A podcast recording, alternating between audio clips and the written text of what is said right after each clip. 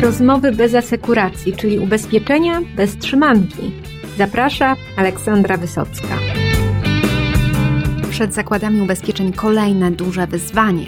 Nowy międzynarodowy standard sprawozdawczości finansowej IFRS 17. Co należy wiedzieć o nowym standardzie? Jaki jest kalendarz wdrożenia? Czy to jest tylko kolejny zestaw regulacji, a może szansa dla rynku ubezpieczeniowego? O tym opowie mój gość, dr Adam Pasternak-Winiarski z Deloitte. Zapraszam. Panie Adamie, co to jest ten tajemniczy skrót IFRS 17? Dzień dobry, również witam. IFRS 17 to jest nowy standard sprawozdawczości finansowej dla ubezpieczycieli. Jest to międzynarodowy standard.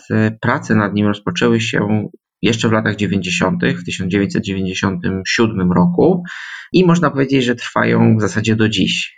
Ogólnie rzecz biorąc, standard IFRS 17 to jest nowy standard sprawozdawczości, który ma na celu wypełnienie tych, tych trzech ogólnych kluczowych założeń. Czy ten nowy standard będzie dotyczył wszystkich ubezpieczycieli działających na polskim rynku?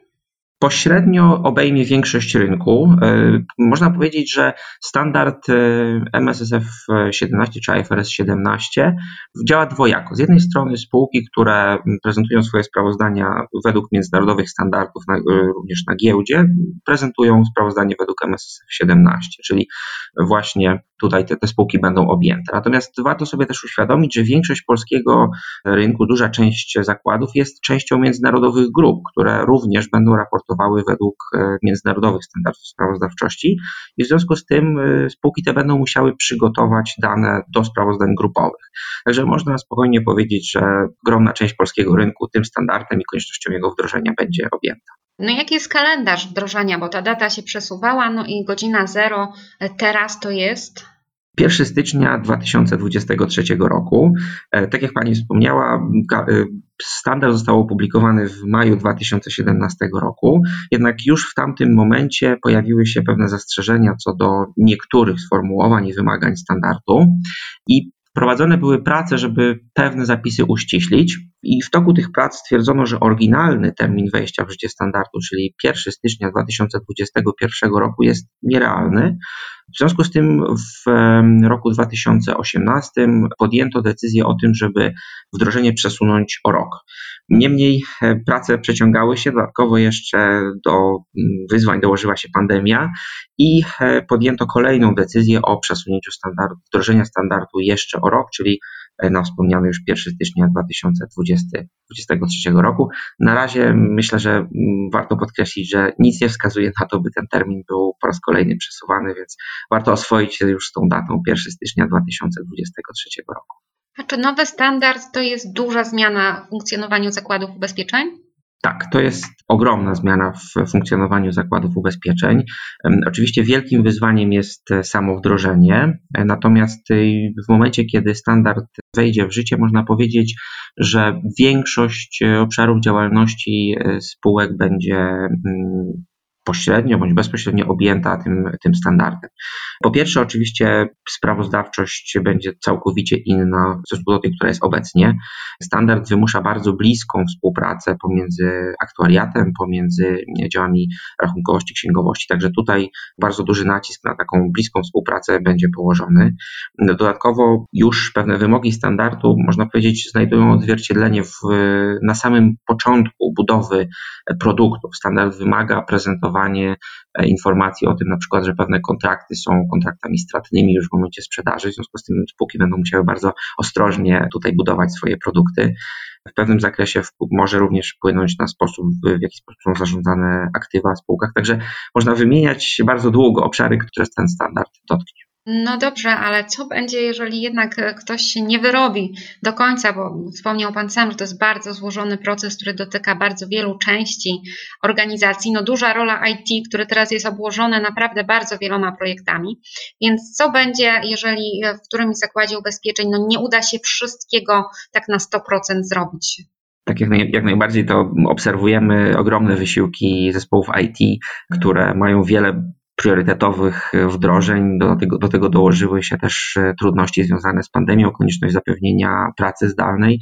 Natomiast trzeba powiedzieć, że w zasadzie nie ma możliwości nie zdążyć z wdrożeniem standardu. Jeżeli spółki raportują według międzynarodowych standardów sprawozdawczości finansowej, to, to po prostu te sprawozdania zgodnie z IFRS-em 17 będą musiały być przygotowane. Natomiast jedną z, z dróg, jakie na pewno widzimy, to jest możliwość wdrożenia na początku pewnych rozwiązań lekkich, uproszczonych, takich, które pozwolą zaraportować wyniki według IFRS 17, natomiast nie są jeszcze docelowym rozwiązaniem.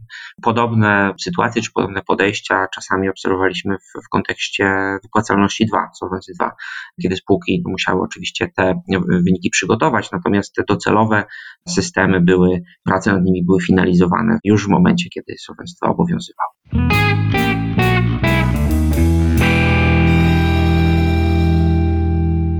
Deloitte no, od lat jest zaangażowane we wspieranie zakładów ubezpieczeń we wdrożeniu nowego standardu e, sprawozdawczości finansowej. Co dokładnie e, robicie z polskimi ubezpieczycielami, no i może też e, nie tylko z polskimi? Tak. IFRS 17 to, to jeden z głównych obszarów, w których obecnie wspieramy ubezpieczycieli.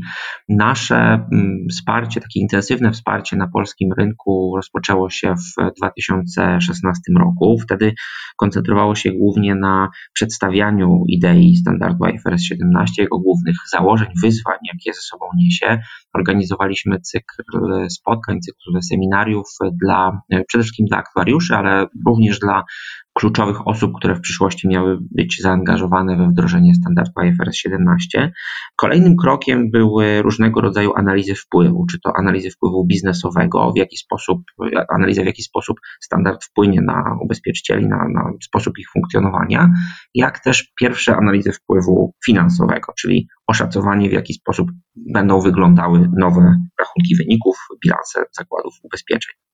Kolejnym krokiem były natomiast same wdrożenia. I tutaj zakres naszego wsparcia był różnoraki. Z jednej strony wspieraliśmy zakłady i wspieramy w obszarze metodologicznym, głównie tłumacząc czy wspierając je w analizie tego, w jaki sposób poszczególne zapisy standardu należy przełożyć na specyfikę polskiego rynku ubezpieczeniowego. Drugim obszarem to jest e, również dostosowanie systemów informatycznych, na przykład systemów aktuarialnych, przygotowanie modeli do tego, żeby były w stanie przeliczać nowe pozycje, które wprowadza IFRS 17.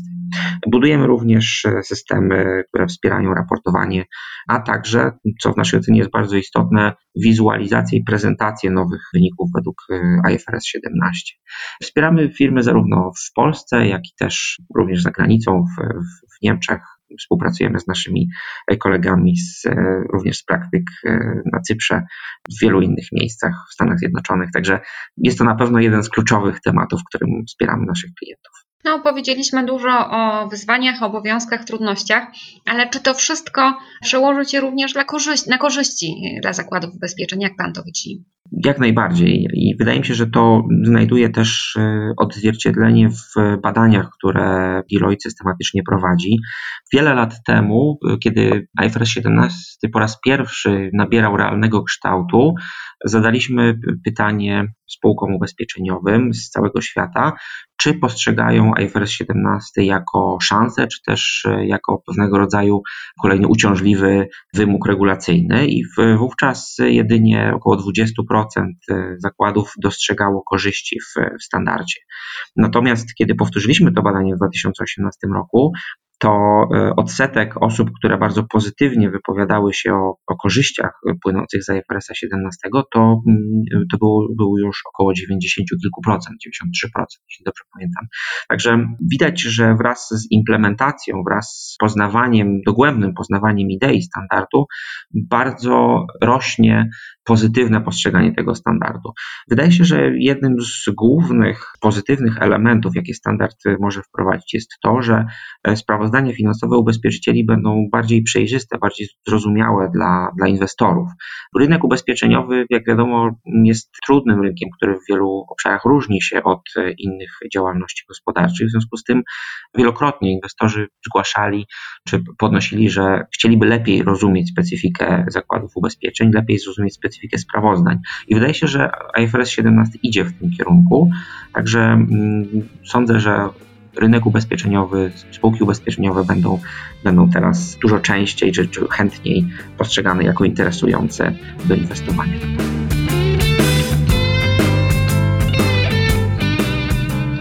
Wszystko wskazuje na to, że dzięki nowemu standardowi IFRS 17 będzie prościej, no i jako branża będziemy też bardziej atrakcyjni dla inwestorów. To chyba dobrze. No i cieszy też fakt, że ten bardzo duży, złożony projekt był okazją do komunikacji, wymiany myśli i usprawnienia przepływu informacji między bardzo różnymi działami zakładów ubezpieczeń i z tego skorzystają wszyscy. A ja bardzo dziękuję za wysłuchanie tego niezbyt łatwego, ale ważnego odcinka podcastu rozmowy bez asekuracji. Do usłyszenia.